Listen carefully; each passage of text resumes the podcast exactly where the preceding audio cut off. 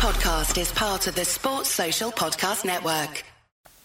Hey, gang. So I'm getting a lot of questions about Daily Fantasy. What is it? How does it work? How do I get involved? All that jazz. So, pretty simple. If you haven't played it before, each and every week throughout the season, you can pick a brand new team for that week. With a salary cap, you got to spend within the cap, pick your team, put it into a contest, and uh, see how the dice roll for you. We have a listener league set up with our friends at DraftKings, the Nat Coombs Show Listener League, and each and every week they are dropping in contests, including plenty of free to enter contests where you can go up against your fellow listeners to the show, me, Propo, the Guru Sandrini.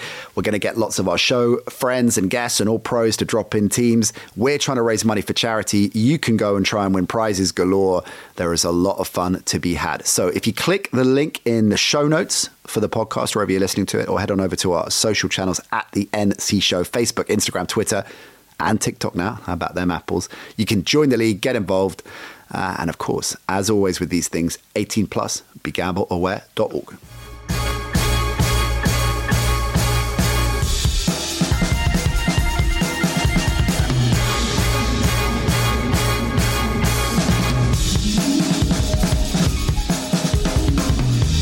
Hello, welcome to the Nat Coombs Show, our preview show to be precise. Shane Vereen in the house, former Patriot, New York Giant, Super Bowl winner. So we'll talk Patriots. They got the Bears this weekend. We'll look at the quarterback situation there. We'll talk a bit of Belichick with him too. Some interesting trade rumors flying around uh, to do with the Bears. We'll talk Bucs Panthers. His old teammate Tom Brady's had a difficult week, shall we say. Is there cause for genuine concern with Tampa Bay, or are they going to be okay? Bucs Panthers this weekend. We'll look at that as well. Ravens Browns, what a game that promises to be. We'll talk a bit of 49ers Chiefs as well. Get some Bengals in after all. Propo is in the house, so uh, we've got to talk a bit of Bengals.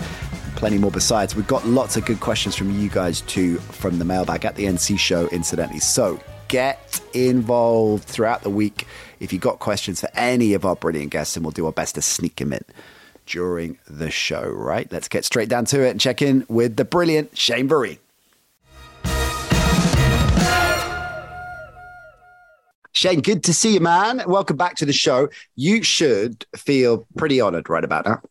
Why? Why is that? Explain. Explain. This is the first show of the season that we've done together that Ollie has bothered to turn up. He's here. I mean, Ollie. I can't believe it. Propo in the house. He's not stuck in traffic. He's not playing golf. He's actually here doing he's his job. Here fun- well, that's maybe going a little bit. Well, he's, yeah, he's, here. Yeah. he's, here. He's here. Propo, good to see you. How we doing? How's it going? How's it going, everyone? Everyone good? We're, we're, fine. Explain like why you've chosen this Shane Vereen episode when there have been so many great episodes with the big man this season to, to grace us with your presence, Propo. uh, as Shane's already alluded to, and also I've already alluded to on FFS before, uh, mm. this just fit in really well with my golf schedule. This one. oh, that's right. That's it. That's it. He's got his priorities straight, I guess. Apparently, apparently depends who so. you ask. Hey, you mentioned FFS. That's our, our new fantasy show, Shane, and uh, we're having a lot of fun with our listener league. We we set up a listener league with the guys at DraftKings. And basically, it's perfect for me because I'm so bad at fantasy, regular fantasy, that I could pick a new team every week and I could, I just go oh, again. Okay, okay, okay, okay. So I haven't done that type of fantasy. I have. I'm in. I have two fantasy teams this year. Mm. How you getting so, on? And this, well, okay. So this is the hurtful part. The team I drafted, I think we've won two games the team that was on auto draft because I couldn't draft is undefeated. I call it great coaching, but uh, you know what yeah. I mean. I it's like know. when the opposition kicker misses a field goal and the coach is clapping, as Carlson would say, "Boy, can I coach?" The yeah. um, is one of your teams called, or both of them called the Wolverines? One team is called the Wolverines. One team is called the Wolverines, and we're still undefeated. We're six and zero. Oh. I won by five points. That's, that's impressive. Six and uh, hey. undefeated, rolling yeah. with that. I'm well, we got to get you involved. We'll get you. We'll uh, we'll get you to put a team in in our listener league because basically we have. Oh please. Uh, we have a show listener league, uh, and we'll put the link. I'll put the link in our show notes. So you can join it there or over on Twitter at the NC Show. Uh, lots of we have contests every week, free to enter contests. We give merch away, different prizes. But most importantly of all, you can go head to head against me, against the Guru Sandrini, uh, against Ollie, against loads of your show faves. So yeah, we'll get a team in. We'll get the a Wolverine team in team in soon and see how you get on against. All right.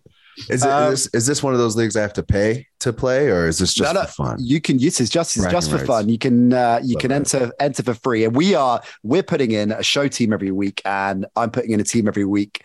The Guru Sandrini, our fantasy expert, he picks a show team. We're putting that into different competitions in the DraftKings mix for charity. So if we win, all the pot at the end of the season go, goes to charity. And even though I'm doing appallingly badly over on Edge Rush and my Drew Locks we were talking about before we came on air. Uh, I'm doing all right on the fantasy front, so I, have uh, I've, I've built up a, a good bank already for charity. So I've got to keep that streak going. Uh, to, like that. there you go. There, we'll you get go. involved with that. Hey, speaking of our listeners, we've got loads of questions in for you this week, so we'll do our best to to weave some of those in uh, as we look into uh, the weekend's action uh, and those that don't necessarily connect with the game we're going to do, or try and squeeze yeah. those in at the end. How does that sound? And, and and disclaimer, they might have a lot of questions. I have to be honest, I hmm. have a lot of questions as well. Oh wow! what's what's going on in this NFL this year?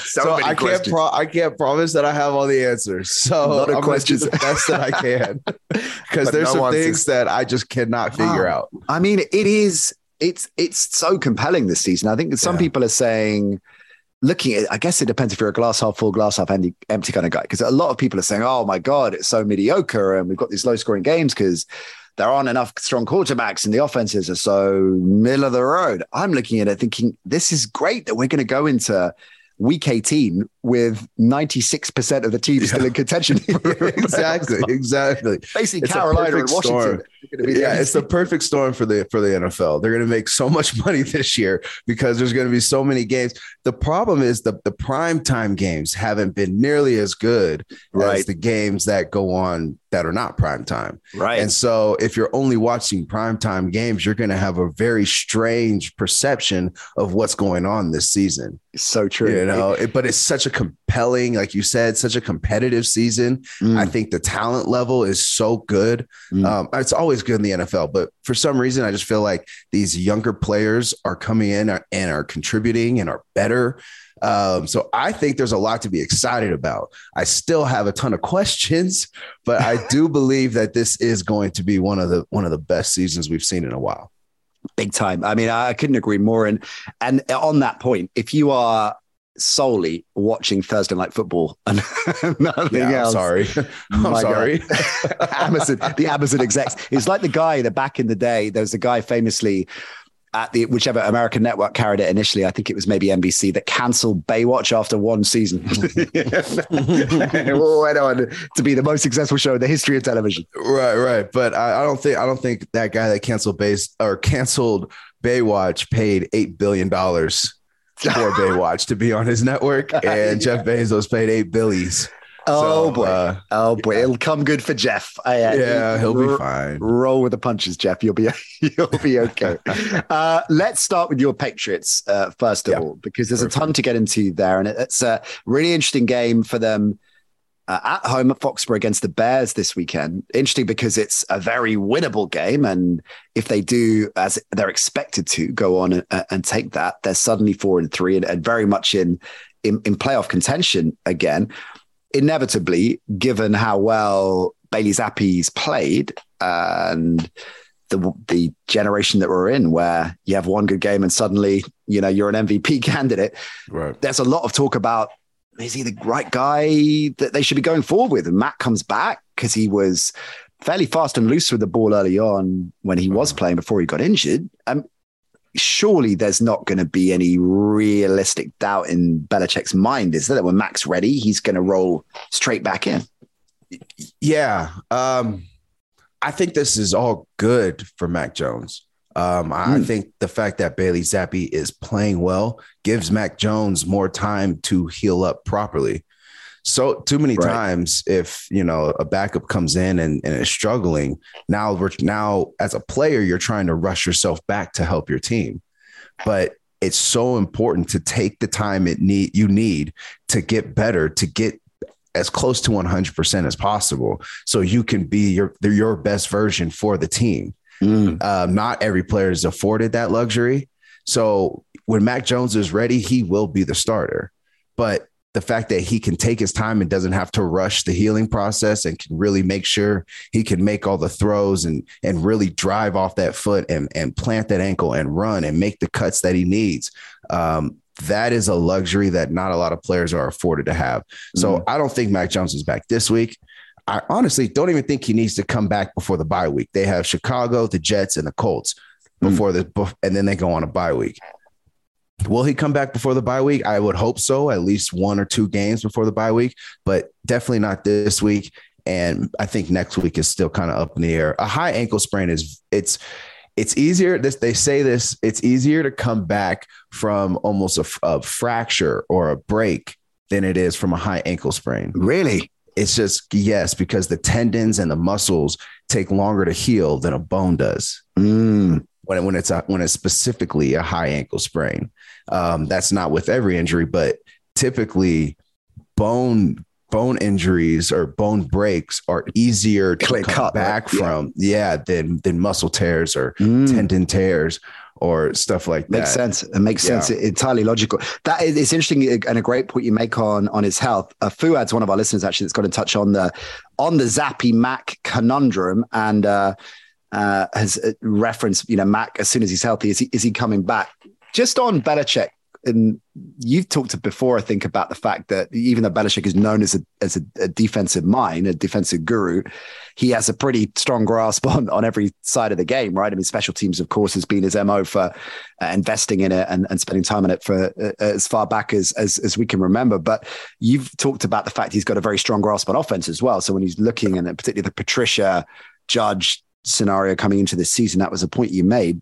What, in terms of day to day interaction, does Belichick have, have with his quarterbacks? How close, from your experience when you were there? I mean, I guess with Brady, yeah. it was a very t- strong, strong, uh, uh, yeah. and, and tight bind.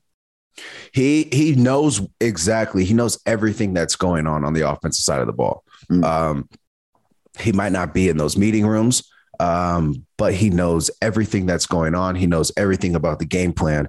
And it's so interesting because on the offensive side, we would rarely see him in our meeting room or in the offensive team room. Mm-hmm. But we go to practice, and if something's a little off or a little out of whack, he's the first one that'll pull a player aside and just talk to him or say something just out of nowhere. Um, it could have been a good play. He didn't like it for a certain reason. He'll make us rerun the play. So he's he's very in tune with everything that's going on on the offensive side of the ball.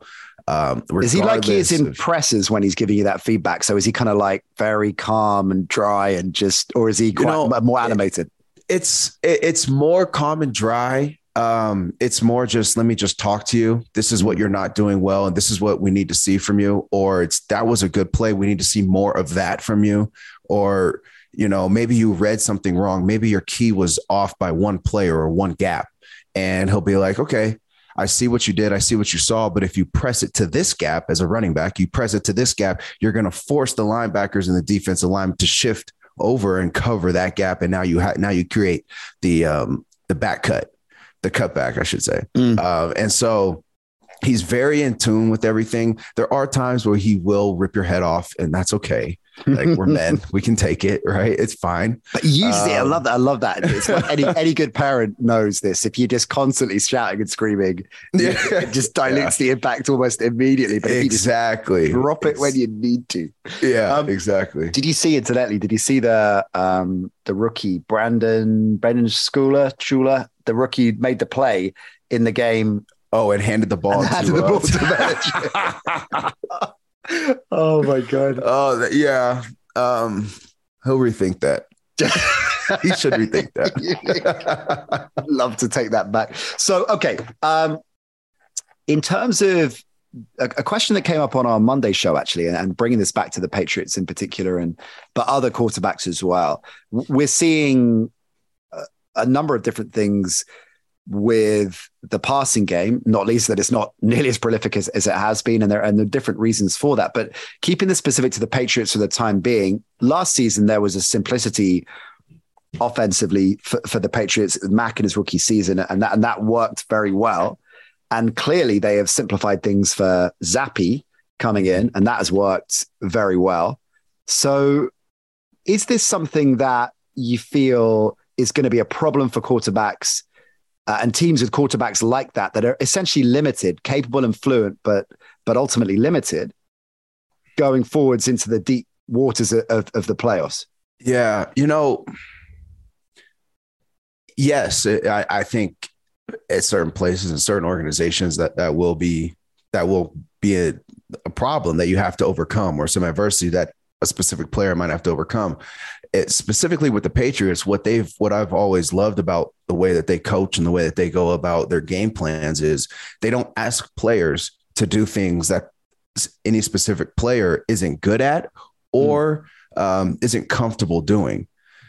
They they're not going to ask me to run a route that I'm not comfortable doing or a run that hasn't worked in practice. Maybe it's the offensive line not not seeing it. Maybe it's the running back not seeing it. Maybe it's the quarterback not checking to the right play. Mm-hmm. Well, if we can't get it right in practice, we're definitely not calling it in the game, and that's not that's not um, something that every team does. I've been right. on teams where plays don't work in, in practice, but the coach believes in it, and we call it in a game, and mm. it doesn't work you know, and it, it's and if you give that feedback, thought. Shane, so if you're in training yeah. and, you, are trying that play, and you give the feedback, and you, can you were you allowed to enable to say I'm not comfortable with this? It just doesn't feel right. I, absolutely. And as wow. soon as if my coach like because the you know coaches they see you every day they they see you in the off season they, they see you during camp and then they see you in the season so they get a really good sense of who you are as a player and so when they see you struggling with something or maybe not making the cut that you did last week, they, they ask you like, okay, what aren't you seeing in this play? Why mm isn't this working? And sometimes it's as simple as I'm just not comfortable. I don't, I'm not, I'm unsure what this tackle is going to do. I'm unsure if the guard and tackle combo are going to get up to the backer. I just don't have a lot of faith in it. Mm-hmm. Okay, that's fine. Plays out we just won't call it because yeah. if we if we don't if we don't have success in it in practice, mm-hmm. what makes us think we can take that to the game and have success? Mm. Yeah, that is really interesting, and I, I, didn't realize actually just how transparent you were allowed to be in in, in that situation. One more on the Pats because we've got a, a, ton to get into. Um, just the the front office and, and Belichick in GM mode, because he, he's taken quite a lot of criticism in in recent years for his recruitment, yeah. but this current crop, you've obviously got Zappe, who's, who's looks like an absolute steal. Thornton, Cole Strange, Jack Jones as well. Yeah. Uh, I mean, it's it's a really good crop, and I guess it also builds a, a really positive foundation because last year they uh, overperformed, I think, by many people's expectations. I think a lot of people felt this was the first year of a transitional phase for the Patriots? And is Belichick going to, like with Pete Carroll in Seattle, you know, is he going to stick around for another five years in a rebuild? But actually, I mean, they could be in the playoffs this year. And it looks like they've got the foundation for a, a really strong side for, for the next few years. Yeah, they're, they're coming around. Um, and, you know, I think to a lot of people's surprise, you know, they look very respectable. They look better than teams that should that should look better if that makes sense. Mm-hmm. Like the Broncos or the Cardinals, the Patriots offense is is much more effective than those offenses and you wouldn't expect that coming into this season. So as much as I was questioning, you know, not having an offensive coordinator, what I always did say though was that there's so much experience with in that coaching staff that they're going to get players in the right positions. Mm. Um, they're they're going to understand defenses. They're going to they've been around football for a number of seasons, a number of years, and that means something. And clearly, we're seeing what it looks like. I mean, they're three and three right now, and and had a terrible time with the running back room, but Rhamondre Stevenson has stepped up. Like you said, Thornton has stepped up. The offensive line has stepped up. And that's what it takes. You need depth. You need everybody to come together on one day a week mm. and go win a football game. Yeah, yeah, yeah. It's uh, the, the future's looking bright for for the Pats. And then you mentioned that run into the bye, or that, that run to the bye. I mean, they could win all of those conceivably and mm-hmm. be sitting there, what, six and three at the bye. And who'd have yeah. thunk that, huh? Uh, yeah. Actually, seeing is, it's, it's the Bears this weekend, just a quick take on on Justin Fields, if we can go there, because I mean, yeah. Uh, talk if you look at Mac's situation last year as a as a in contrast, just how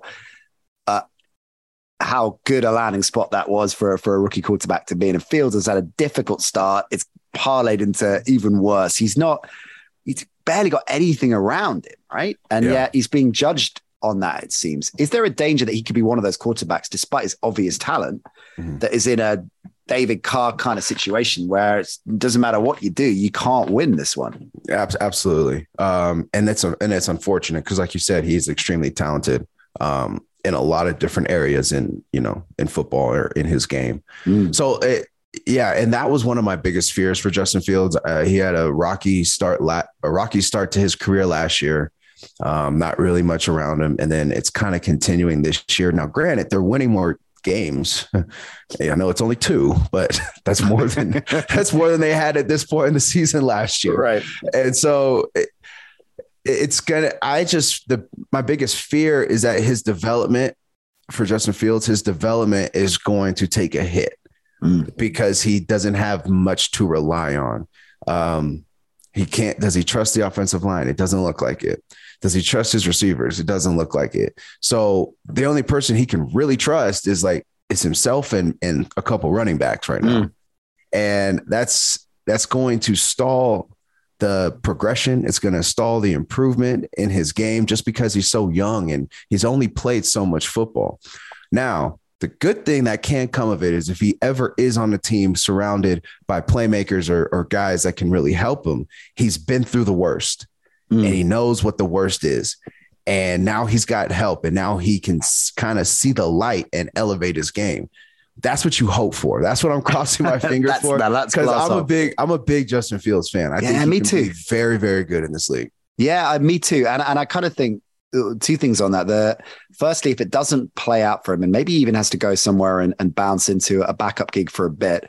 You look at the success Marcus Mariota's having in uh, in Atlanta, and, and a good example of absolutely the right situation for all kinds of reasons, and and of course different kind of player. But Tannehill, when he got bounced out of Miami and backup gig and, and rolled in, so it doesn't mean that he's never going to be a starter. Um, if he if it doesn't work out for him here, the other thing you say, you know, this is as bad as it can get.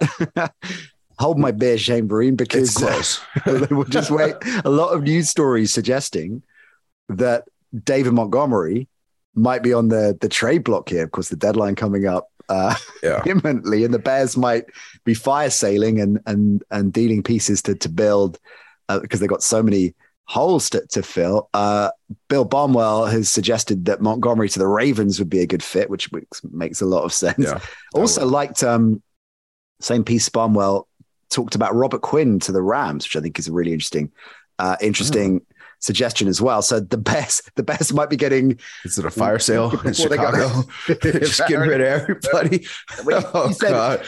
Justin Fields is at rock bottom. I think. Uh, I think Uh, he could be yeah, going, that is, that is so tough for any player in in that type of situation where you're not winning, so you're already frustrated, and then you you can see the organization already planning for next year by getting rid of players or securing draft picks or you know just you can tell that that they're or maybe saving cap space. It might just Mm. be that getting ready for the next season Yeah, that it, it, that is so tough for a player because you see it even though you love the game and you want to go out there you see that other things are in motion that you have no control over and Mhm. clearly the upper the upper management if you will the upper office it when they make moves like that it feels as though they don't have faith or trust in you Mm. and that is a, that is a very tough thing. I mean, football is already hard enough, so when you add that distraction as well, it, it just it just amplifies everything. You know, one of the things on that note that's always fascinated me is when when a, a player, I mean, this is Belichickian, right? When a player's at his peak. And so Belichick's looking at it and thinking, okay, well, the next three to five years, JC Jackson's a probably a good example of this, maybe. But Yeah. I mean, there are loads of examples of, of him. Was it Lawyer Milloy originally, the first player he did that with over the years? That He did it yeah. with Asante Samuel, Samuel, Law- yeah. Lawyer Milloy, Yeah. um, Richard Seymour. Yeah. There's, a, there's there's a list. There's a long list. yeah. So Yeah. I, I get the that's his you know that's his economics and and the way that he he he runs things and clearly it's worked works pretty well for Belichick. But there are times when you will see a player who's at the peak of his powers getting dealt, um, which divides fans. A lot of the fans, most fans, I guess, don't really understand it and don't like it. But have you been ever been in a situation where a colleague, you know, a teammate, or even just a mate of yours on a different team was dealt because it was the right time for for him to be dealt. And you're thinking, and he was thinking, what the hell just happened? I'm I'm one of the star players here. Yeah, uh, it's it's happened every season. Um, every I think season. the one, yeah, I think the one, and and that's not just with the Patriots. That was every season I ever played. Mm. I, I, think the one that um, was the toughest for me. Let me think. I, I would say there was an offensive lineman with the Patriots, uh, Logan Mankins. Yeah, sure. Uh, was a Pro Bowler. He was an All Pro, and he was like the enforcer on the offensive line. and as a young running back, he was like my safety. So mm. if something wasn't going right, I would just run behind Logan. And I would at least I would at least yeah. get like two, three yards, right? Yeah. And he was the one that would talk the crap. He was he was the one that would if if somebody got cheap shot, he's picking you up off the ground and then he's going after the defensive guy. he right. like every like you need that type of that type of guy on an offensive line and mm-hmm. running backs and quarterbacks love those type of guys and he was he was the premier like teammate. He was so great in the locker room. 4 weeks, 5 weeks into the season, we go out to practice and like I hear people like talking on the side. I'm like, what's going on? They're like, where's Logan Mankins? And then another person ch- chimed in and was like, well, uh, they just traded him. And I was like, everybody was like, what? And it got to a point to where before we even started practice, um, Coach Belichick brought us up and told us the situation and what was going on. Mm. And not many people agreed with it. but what are you going to do? Mm. You know, um, did so anyone it, was anyone yeah. dissent like when Belichick had the team talk? Was anyone like did anyone kick up? I guess the, the the leaders in the locker room are allowed to have their voice, right? So correct. Yeah, I, I mean, I think I think every like at some point I went up and talked to the leaders and just mm. tried to understand the situation a little bit more. Um, but the biggest thing you have to understand is, excuse me, it's a business, mm. and sometimes business doesn't always work out with what you feel as a player. Um, they're looking at a bigger picture. Mm-hmm. We're looking at each day, just trying to get through each day and just trying right. to get through each game and just trying to be as successful as possible. But you have to have somebody to look at the bigger picture. Yeah, yeah, yeah. And you lost your guy, man. That must be tough. And just like that as well. Like just like rock that. up one day, he's gone. And he was playing well. It's not like he did anything wrong. Yeah. You know, it's just this, that is the that's the key for me. As I say, always fascinated when a player gets dealt at the peak of their power. I mean, I get it, but it always always fascinates me. Okay, let's go to Twitter at the NC Show. Uh, loads of you have got in touch. Uh, Andy G, shout out to Andy G. He asked Tom Brady not traveling with the team because he wanted to go to the Kraft oh, wedding. That was, of course, I knew this was coming. Right. oh, oh, God. I'm not going to put you on the spot. I'm going to go with Andy's question, which was, which is a good one, I think. Would he have got away with that under Belichick? No. What no. would have happened? He just wouldn't have done it, or he would have done it, and then it'd have been World War Three. He would. I, I don't think he would have done it. I don't think. I don't think Tom would have would have gone if he wasn't granted permission to go. Right. Regardless of who he's playing for. So um, you'd have asked, just, and it would have been no, no chance. Yeah, exactly. I think he would have asked, but I think, you know, respectfully, the answer would have been no. um, and yeah, that's it's it's very confusing. That's one of the things that I do not have an answer for, yeah, for right now. The, one All I know is that that would not happen um, if Coach Belichick uh, was his coach. Yeah, you know, a lot at that. A lot very diplomatic. A lot of people have made uh, a big point of Brady kicking off with his offensive line last week. Uh, I I don't know about you. I don't have a problem with that at all. The, the I, I, and I, I, don't. He's got previous, and this is. I mean, Brady's kicked off with Belichick on the sidelines, let alone yeah. let alone his teammates, right? So it's not as if this is people are saying, "Oh, look at Brady's coming off the rails," and this is another example, and not looking at the the history here that he's he's right. often in that kind of player. And You've obviously played with him, so I, I guess that didn't surprise you either. What for me is more concerning, really, is the overall offensive output and looking at something we have to do so many times through the season. And just a, on this point, you were brilliant early doors when Dak went down, and I've been shouting your name from the rooftops uh, across London. I appreciate it. You were the sole voice. Yeah. Everybody, calm down, call your Jets because the Cowboys are going to be fine. Their season isn't done. Because everybody said, "Oh my god, their season's done," and look what look what happened. So Yeah. bearing that in mind, channeling that energy, everyone is saying, "Well, this Bucs team is done now. Brady's done, and the offense is done. He's had." There are five games out of six this season where he's thrown only one touchdown or less. They can't get going. Yeah. But we've seen this story before with Brady at the Bucs, right? Where they've just taken a while to get going and then everything locked in. I know the line is obviously a problem. We knew it was going to be a problem, right? The line uh, going into the season. How actually, I one one hot take this week was saying that Brady is even though the line actually protected him quite well on Sunday, he's still assuming they won't and is releasing the ball too quickly. That that's what somebody w- was saying, and uh, just all of these swirling takes on Brady and the Bucs, and they're done. I'm feeling that we're going to get to January and the Bucs are going to be right in there. That's what I think. What about they you? are. They are. They're gonna find a way to get in there. Um, you said something about their offense Mm. um, when you when you were just speaking. I forget what you. I forget the word you said, but it, it was in lieu of like offensive production. And my first reaction was, "What offensive production?" Because there hasn't been any, in my opinion. Yeah. Not to the standard that it should be. Not with this type of offense. Not with the weapons that they have. Not with just how good this offense can be. The if I can be positive about this situation for Tampa and their offense is that they haven't shown up yet and they haven't played their they haven't played their best football and they're still three and three. You're right.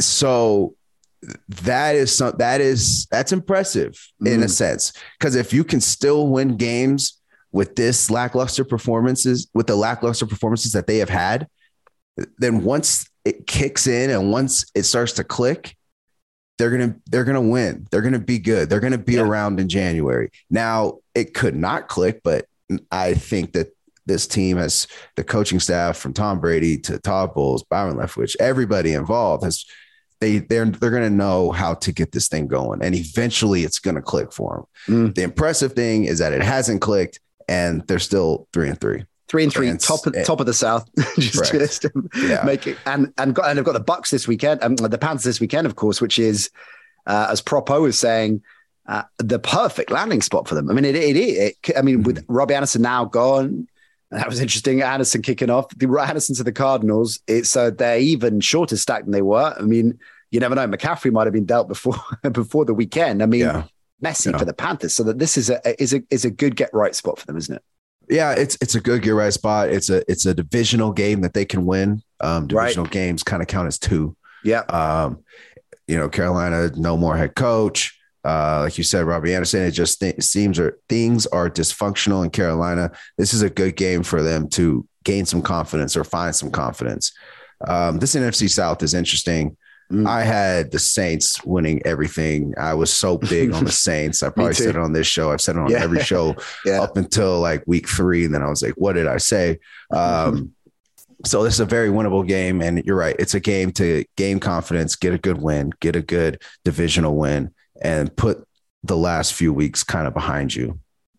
big time. And you look at and you make a great point about the the divisional matchups and and the relative weakness of the division as well, because they've got the Panthers again after this weekend. They've got the Saints uh, one more time, the Falcons two. So uh, and, and in between there as well, they've got teams like the Browns pre Deshaun Watson coming back. The Seahawks, sure, they're showing a lot of fight, but that's winnable. The Rams are not, you know, so they could be more than comfortably 11 and 6, 12 and 5, I reckon. Um, we'll say 11 some- and 6 somewhere in there, yeah, somewhere in there. I mean, Baltimore, uh, they could possibly lose that game. Yeah, that's a tough one. Yeah, if the Rams offense shows up, they could lose that game. I don't know. But you're right. They're, they're going to have a respectable record at the end of the season and they'll be in the playoffs. Yeah, yeah, they will. And then No uh, matter how you slice it, I'm looking at it right now. Um, Seattle, they should be fine. Cleveland, we'll see. Saints again. The Niners, who are playing well. Bengals, it's Cardinals, Carolina. So Cardinals, and then yeah. Atlanta to end it. I, I I see them in the playoffs. I, I see them, like you said, 11 and 6, 12 and 5. Yeah, and uh, when they're at the dance, we all know what can happen there.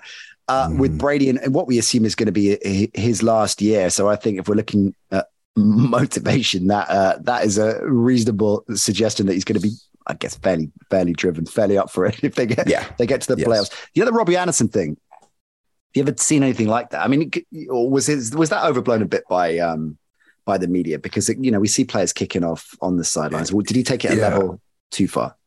Well, do, do you did you ever did you ever see an explanation of what exactly happened? No, I've only seen the footage. So yeah. So it, it's tough, it, and I saw the footage. It's it's tough to judge. Um, maybe I, I think it could. It clearly was frustration. yeah, Um, it's just who was he frustrated at? His position coach? Was he frustrated at the offensive coordinator? Was he frustrated at the head coach? Mm. Who did he piss off, and who pissed him off? So I have more questions than answers on that one, but right. it's not the first time it's happened. Uh, it's happened before, and it, it's unfortunate. You know, maybe he can go to the Cardinals and you know help them, but it's very. I, don't know. You don't see it very often, Mm. but it has happened. But it's it. it seems as though it doesn't get to that point during a game unless unless it's been like a couple of weeks of that player acting out or acting out in quotations or feeling a certain way Mm. and, a- and his attitude might have changed over the last few weeks. I, I think it just came to a boiling point. I don't Yeah. think it he came into that game happy. Yeah, and You rarely see that exactly in a successful team. That that kind of Right. thing doesn't happen, right? Unless you're Antonio Brown. that happens quite a lot. The yeah, well, he's anyway. He's now a Cardinal, so uh, Yeah. yeah, things uh, things are looking up for him. Let's talk Ravens Browns. Another key matchup this weekend. The Ravens are a fascinating crew, and probably going back to your opening gambit, Shane, about more questions than answers. But Right. how the hell did they lose that game against the Giants? We were joking about it before we started recording because they were my Drew Lock of the week. Of course, the Ravens are now 0 and 6 on the my Drew Locks of the week. And it, I mean, you couldn't make it up. They were 10 points up in the fourth quarter. I don't think Lamar's ever thrown an interception against the Giants. I mean, everything that went wrong could go wrong. And it's now the third game this season that they've held a double digit lead and, and lost. So what does that what does that tell you? To go ahead, it's, the, it's Ravens side that when they would get a two score lead, it was so hard to claw back. Correct. Um, you know, when you see because both all three games they lost, they in my opinion, they should have won. They had double digit leads. In the NFL, you have a double digit lead. You should be winning that foot. You should win that football game. Um, definitely not through six weeks. They've lost three of those football games. Wow. So it, it's tough. Like, is it the defense not stopping the, the other team, or is it the offense getting a comfortable lead and then taking their foot off the gas? Regardless, both sides of the football are taking their foot off the gas once they get a comfortable lead. Mm. Um, Is it's that hard for- coaching? no, Good. I I I, I want to say it is, but Coach Harbaugh is a is a very good coach. Mm. So that's the, that's my only pullback on saying it's coaching because Coach Harbaugh is one of the best coaches in the NFL, and he's he wouldn't allow that. So I'm just I wish I could be a fly on the wall in their meeting rooms and just understand exactly where they feel as though as a team that they're not performing as well. And I if I know Coach Harbaugh the way I think I do, um, I think he he's not going to blame one side of the football. He's not going to blame one specific one specific person. Mm. I think he's going to ask the entire team to play better. Mm. Like we're in we're when when you're losing those type of games, it typically comes down to like one or two plays in the third quarter that you don't feel are big plays, but then once you get to the fourth quarter, now you're looking back like, dang, Mm. those two mistakes in the third quarter are really put us in a bad situation. Right. If we So converted more- that third down, if we punched him, we're in the red zone a settle for the Right, Yeah. exactly. Exactly. If we would have gone for it on fourth and one Yeah. or fourth and inches instead of Yeah. punting it, or instead of you know do, kicking a field goal, like you said. Um, so I, you know, I, I think it's just I think it's tough to really pinpoint it because I honestly believe that the Ravens are one of the better teams. I think they're one of the Mm. top three teams in the league, regardless of their record. I think Yeah. they're that good right now. So They're let's not winning. let's drill down on that because I, I I kind of agree with you. But the, where I was getting at with the quarterback uh, question earlier was something that came up on on the Monday show. Uh, with all of these, like Cooper Rush, we've talked about as well, all of these players that are, are solid and, and, and doing, and I don't mean this damning with faint praise to say, hey, they're doing a really good job in limited situations, circumstances. But that's basically what a lot, a lot, even going all the way up to a player like Garoppolo, he's maybe the the prototype of this, right? There is a a, a ceiling with a quarterback like that.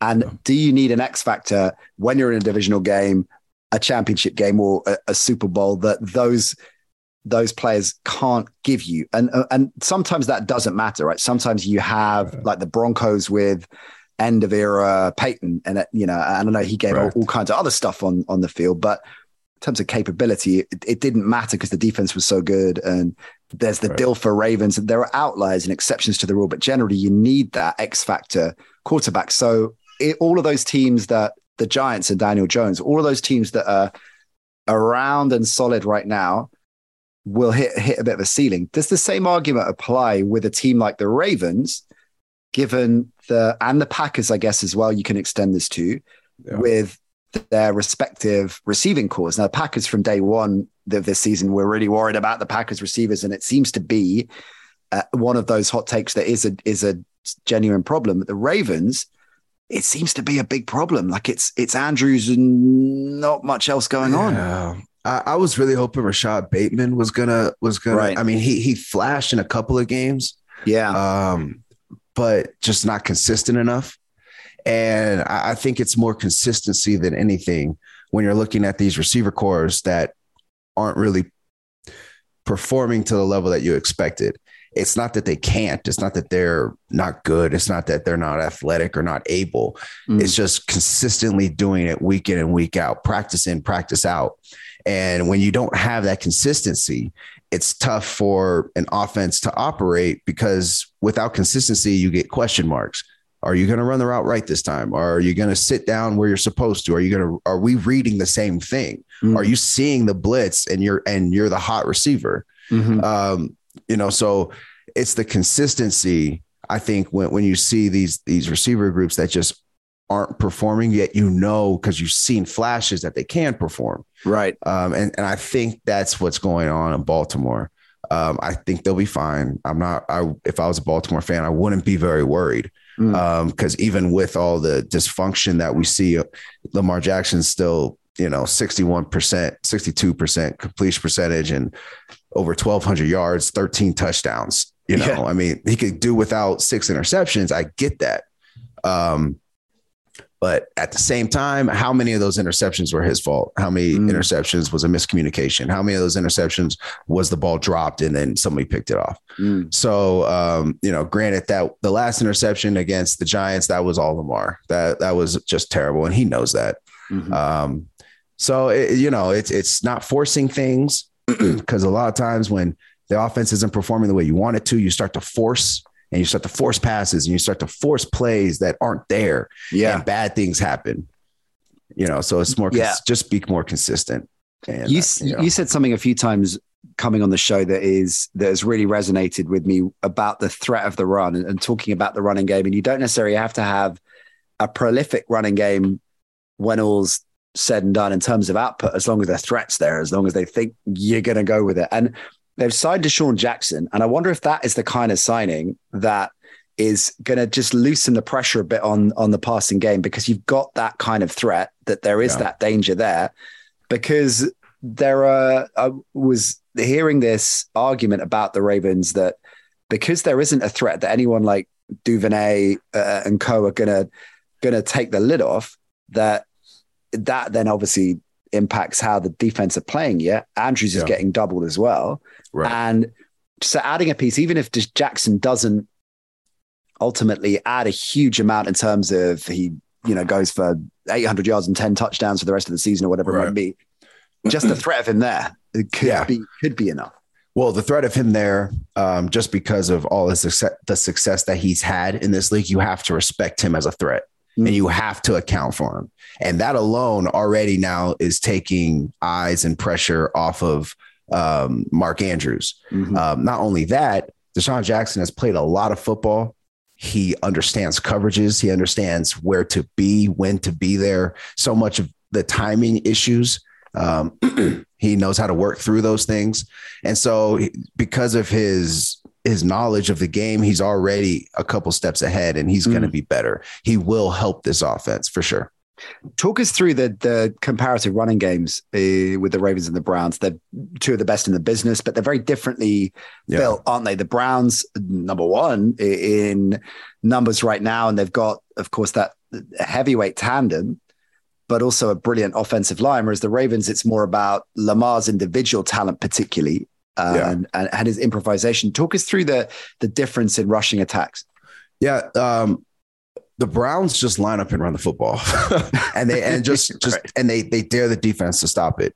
And there haven't been many defenses that can stop Nick Chubb since he got into the league. Mm-hmm. So we know you're going to run the ball, or as an offense, we know that we know that the defense knows that we're going to run the ball, but can you stop it? And they can't. And there's a lot of confidence um, that is that that the offense receives because of that. Mm-hmm. Um, on the flip side, um, with with the Ravens, it's more of can the def we're gonna force the defense to account for every single person, and that's tough on a defense. Um, when you have to account for the quarterback, the defense has to change responsibilities because you're not playing Lamar Jackson every week. You don't practice for Lamar Jackson every week, and your defensive schemes and defensive rules change for one week, and that's tough. Mm. Um, when you've been playing pocket passers or quarterbacks that you don't really need to spy or you don't need to account for, they don't run the zone read. Um, you don't have to worry about Lamar getting, you don't have to worry about a quarterback getting out of the pocket and you can't catch him. Mm-hmm. One, but one week a season, you have to worry about that. You do, yeah. You know, and, and, that and that's tough. That that's that's very tough on a defense. And I think they do a great job of scheming their run game and how they go about their run game. It's not very complicated, but it's just complicated enough to cause doubt and hesitation in a defense, specifically the linebackers. Mm-hmm. Um, if you can cause a linebacker to pause or wait for like uh, half a second just to think, you already won. yeah, that's the that's the get at least a positive gain. Yeah, really, really interesting. Just on the Browns, I'm going to go to Twitter again. Uh, shout out to Steve. Appreciate this, Steve. Could the Browns capitulation? I mean, extra points for dropping capitulation on a Wednesday afternoon. Seriously, could the Browns? How, did he spell it right? I don't even. Yeah, he did. Bang, bang on the money there. could the Browns capitulation? Well, Ollie had to, we had to look it up just to understand the question. Uh, could the Browns capitulation, fueled by Haslam's blindness, end in absolute freefall? No draft capital, repeatedly poor play calling, a defense under Joe Woods that is 31st in the league uh, team, the team is playing with zero. Uh, one of my favorite words, simpatico. He drops. I've got. There's a thing going on that I have to give five pounds every time I use the word simpatico. there's, there's, ten pounds going to our cha- our charity pot at the end of the Yeah. So I love that, Steve. What do you think? Yeah, I mean, this could be. I mean, the the moment the Deshaun Watson deal was signed, there was I mean, a lot, I know a lot of Browns fans that were deeply unhappy about that for fairly obvious reasons.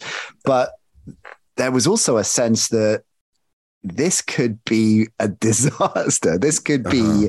one of those situations that just sends the Browns once again into, to, to borrow Steve's phrase, into freefall. Or yeah. do you think the way they've rallied, given uh, given the adversity and, and the absence of um, of Watson, that actually, as long as they were kind of in contention in this season of all seasons, right, that yeah. he can come back in and completely change the trajectory of the franchise.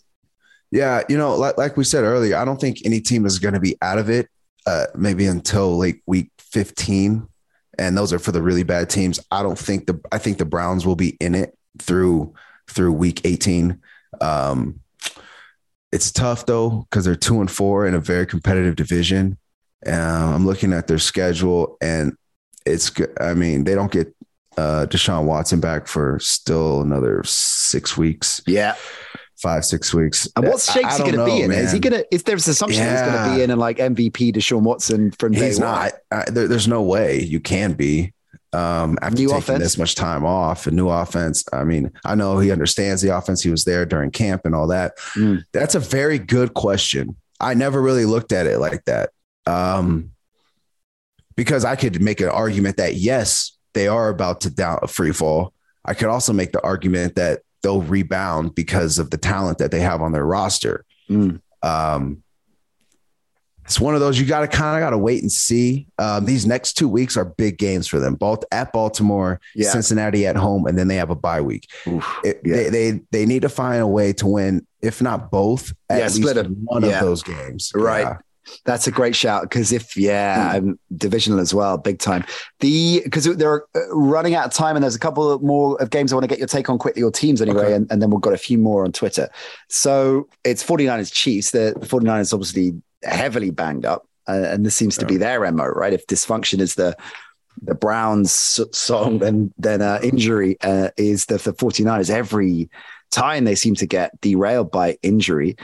Interesting spot for the Chiefs then, because when they're rolling, they're rolling. When they're struggling, they're struggling. It's very Jekyll and Hyde, paradoxically, despite the fact that the offense is far more composed and methodical and balanced than it maybe it has been in recent years, right? So the numbers underpin this. Uh, Propo, shout out to you for putting these together 35.5 per game when they win in their four wins this season, 18 and a half in their two losses. So how do you see this matchup going? A banged up 49ers D up against a, a Jekyll and Hyde Chiefs offense. So the game's in San Francisco. Um, that wow. Uh, how? Uh, I still think the Niners are going to win. I, I think I, th- I still have faith in their defense. Their defense has, has gotten to the quarterback in every single game that they have played. Um, Kyle Shanahan and that offense is going to scheme something up that's going to make it extremely tough on Kansas City defensively. The tough thing about Kansas City, their defense is effective, but they're mm. predictable in what they do. It's just they line up and can you beat us? Almost like the flip side of what uh, Cleveland does on offense. Mm. So you know what Kansas City is going to do on defense. It's just a matter of if you can beat it. And I think San Francisco will find ways to beat that offensively and make up for the losses that they have on defense. Mm. They could have Bosa back. Uh, we're recording this Wednesday afternoon, so take a closer look at that. But Bosa could be back. Trent Williams as well. The two names Yeah. uh, that could be back uh, for them on either side of the ball. Uh, where are the Chiefs? You got Chiefs, Bills, Eagles, then everybody else in your power rankings right now. Hmm. I, I would have the Chiefs. I would definitely have the Bills. I would have the Eagles. You gotta you gotta respect that they're doing a Philly. I Giants? really want I really want to say the Giants, but No, I can't. I really want to, but I can't. I also want to say the Ravens, but I can't. Yeah, for different So, reasons, right? Yeah, I guess I guess as we sit here today on Wednesday, October 19th, Mhm.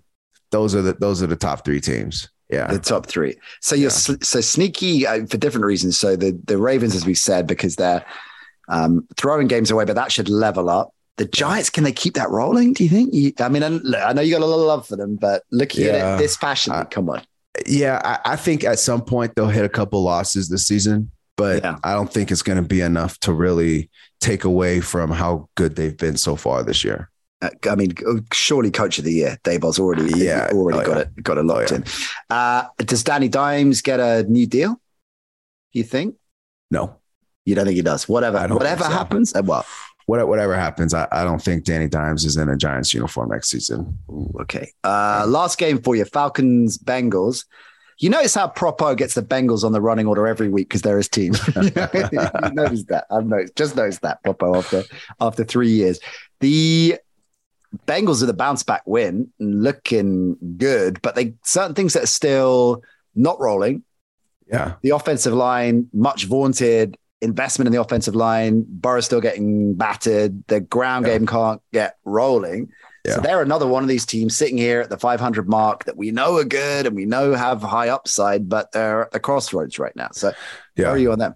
I, I think it's a bigger picture issue when when you're Cincinnati and before last season, right? Cincinnati was playing teams just just they weren't getting every team's best shot, and it and when when you're on a successful team, um, like when I was with the Patriots, even if we didn't win the Super Bowl, um, we got everybody's best shot. We we we played with a target on our back. We Mhm. understood that for us, it's just the Jets, but for the Jets, this is a big big game for them. Or Mhm. for us, it's just the Jaguars. But for the Jaguars, they're going to bring everything that they have in the tank, and that takes some getting used to. And for the Bengals, that's what I think they're they're dealing with right now. They're not used to well, they're starting to get used to getting everybody's best shot because they have a target on their back. Mm. They're the young, fun, high flying team. Um, and not only do they have confidence in themselves, but the fans have confidence now. So right, expectation now, levels are different. Exactly. So now, if you're an opposing team, it's not just the Cincinnati Bengals anymore. It's Joe Burrow. It's Ja'Marr Chase. It's it's the AFC Championship Bengals, mm. and I'm going to bring everything I got. And and you have to learn how to play like that every single week if you're the Bengals. Love that. All right, quick fire questions for you before we get out of Dodge. So uh, here's one from the guru, our, our uh, fantasy expert, the guru, James Sandrini. Uh, it's a goodie as well. Why does Belichick dominate opponent rookie quarterbacks? He's 13 zip at home, 21 6 overall. Why is he so good against rookies? Because he gives, he throws them things at defense. He throws things at them defensively that they haven't seen and that mm. they're not prepared for. Um, that's, that's as simple as I can put it. He's going to look at the tape, seeing the defenses that that rookie quarterback has played throughout the season. He's like, okay, I'm going to give him something A that he hasn't seen. B, whatever he struggled with in those previous games, he's going to see that a lot. We're not going to make him. We're not going to let a rookie quarterback feel comfortable. Um, why would why would we do that? And we're going to get after him. We're just going to make his life absolutely miserable in every sense of the word. sure. I see, I got I saw him do that to Goff at the Super Bowl when he was a rookie there. Yeah. It was just his head. Uh, Matt, yeah. grass or turf? He asks. Do you prefer playing on grass or turf? Grass. Oh, I hate turf. Every it. player, most players hate turf. I, I would say 99% of players hate playing on turf. Why? It doesn't give. Mm. Um, yeah, it's faster, right? Um, but there, there's no give and it's it's tougher on your it's tougher on your lower body on your joints it's tougher when you get tackled um, what about if you're playing at Soldier Field in December? well, yeah, okay. If the ground is frozen, yeah. But hey, but turf give. freezes too. Don't, yeah, don't, don't get it twisted. That's true. They that's have true. those little heating coils underneath the turf, but sometimes the heating coils don't really work. Yeah. Uh, I, regardless, I, I would much rather play on grass you, the uh, the old school astroturf that we used to play on when we were kids. Oh, now man. that is that, with tennis shoes, that concrete with a bit of sand. Playing football in tennis shoes, you already know something's yeah. wrong. Yeah. The last one for you. This is a fun one from Parso. Appreciate it, Parso. After a win on the road, we often hear the phrase, "It'll be a good plane ride home." It'd be interesting to hear from. oh, hear from Shane what uh, a good plane ride home consists of. And conversely, what a plane ride home is like after a tough loss. You were telling us some, some interesting stories about one of the NFL London games last time. yeah. yeah. Uh, plane ride homes are better, obviously, because road games are tough. Um, mm And so you feel better about those wins because you went somewhere else and and beat them um, at in their place of comfort. They're better because winning is better than losing. Um, they're also better because the the um, the vibe on the plane ride home yeah. is a lot. It's better, more relaxed, and fun. There you go. very. And typically, uh, typically you get a day off. Oh, after, okay. After a road win, maybe so a yeah, so relax. A, yeah, a little. Yeah, you're, you're relaxed. Little, little yeah, you're, you're, little, there you go. Were you were you able to you sleep? But I mean, it must be beaten up. So you sleep a, just a lot on the plane. Were you a kind of headphones in, chill kind of traveler? Yeah, I couldn't sleep after games, so couldn't, I couldn't. I couldn't eat. I couldn't sleep mm. uh, for a while after games, just because the High adrenaline is yeah. still going. You're still yeah, so. Um, most guy, I would sleep on the plane ride to a game, but mm. on a play ride home, I'm just wired, mm. and so I just find a good movie. Yeah, you know, and card, card game. rate, rate, I rate, rate the candy, the, the, candy cabinet that they have. Every plane has like a candy cabinet. Wow, so what's in the candy my, cabinet? What you get? Oh, every, every type of king size candy you want. Amazing. And so I go get me a couple Twix, a little Reese's. Nice. And then Did you, you get know, a bag, like a pick and mix bag, at like you get at the cinema? To, um, yeah, I wish. I wish. No, you just know where the cabinet is, and you go rate it, and then you go to your seat, it. watch yeah. your movie, and relax. Oh, you know? Good times. Good yeah, times. Yeah. Speaking of which, it's been a pleasure chatting to you once again, Matt, for the last hour. The brilliant Shane Vereen, all pro member of the crew. He'll be back very, very soon. What's next for you, man? Are you early doors where you are the time of recording, man? It's supposed to be first thing yeah, morning I actually have uh I have college radio in 20 minutes. Ooh. Um and then I have uh I think I have holes. another radio show later this week. Yeah. And then I'm off to San Francisco on Friday to do the uh to cover college football for the Pac-12 studio show the hardest working man in show business. Please, hardly. Loving your work, Shane. Great to, to chat to you, man. Come see you soon. Thanks. Appreciate it, man. Lovely stuff from Shane.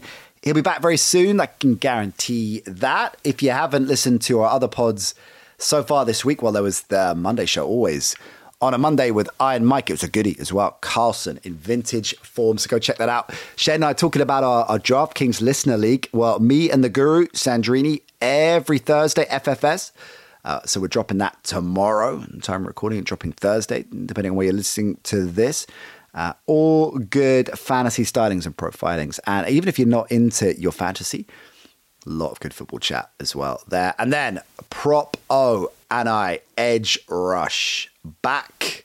The comeback starts this week, gang. That is all I'm going to say about it and leave it there. Nothing else. So, all of these shows rolling your way throughout the course of the week, as they are all through the season. Four shows a week and some bonus ones coming your way soon as well. So if you haven't already, wherever you're listening to this, if you just checked us out, played the show, haven't subscribed to us yet, click subscribe. You won't miss an episode. There's a drop in and listen to the ones you want. All of them, none of them, some of them. That's your call at the NC Show, Facebook, Instagram, Twitter, and now TikTok. Shout out to the TikTok crew, Aman and the crew running that for us. We're up and running with that as well. All kinds of video goes out on there. So lots of goodness. Uh, enough from me. We'll see you for FFS next. Bye for now.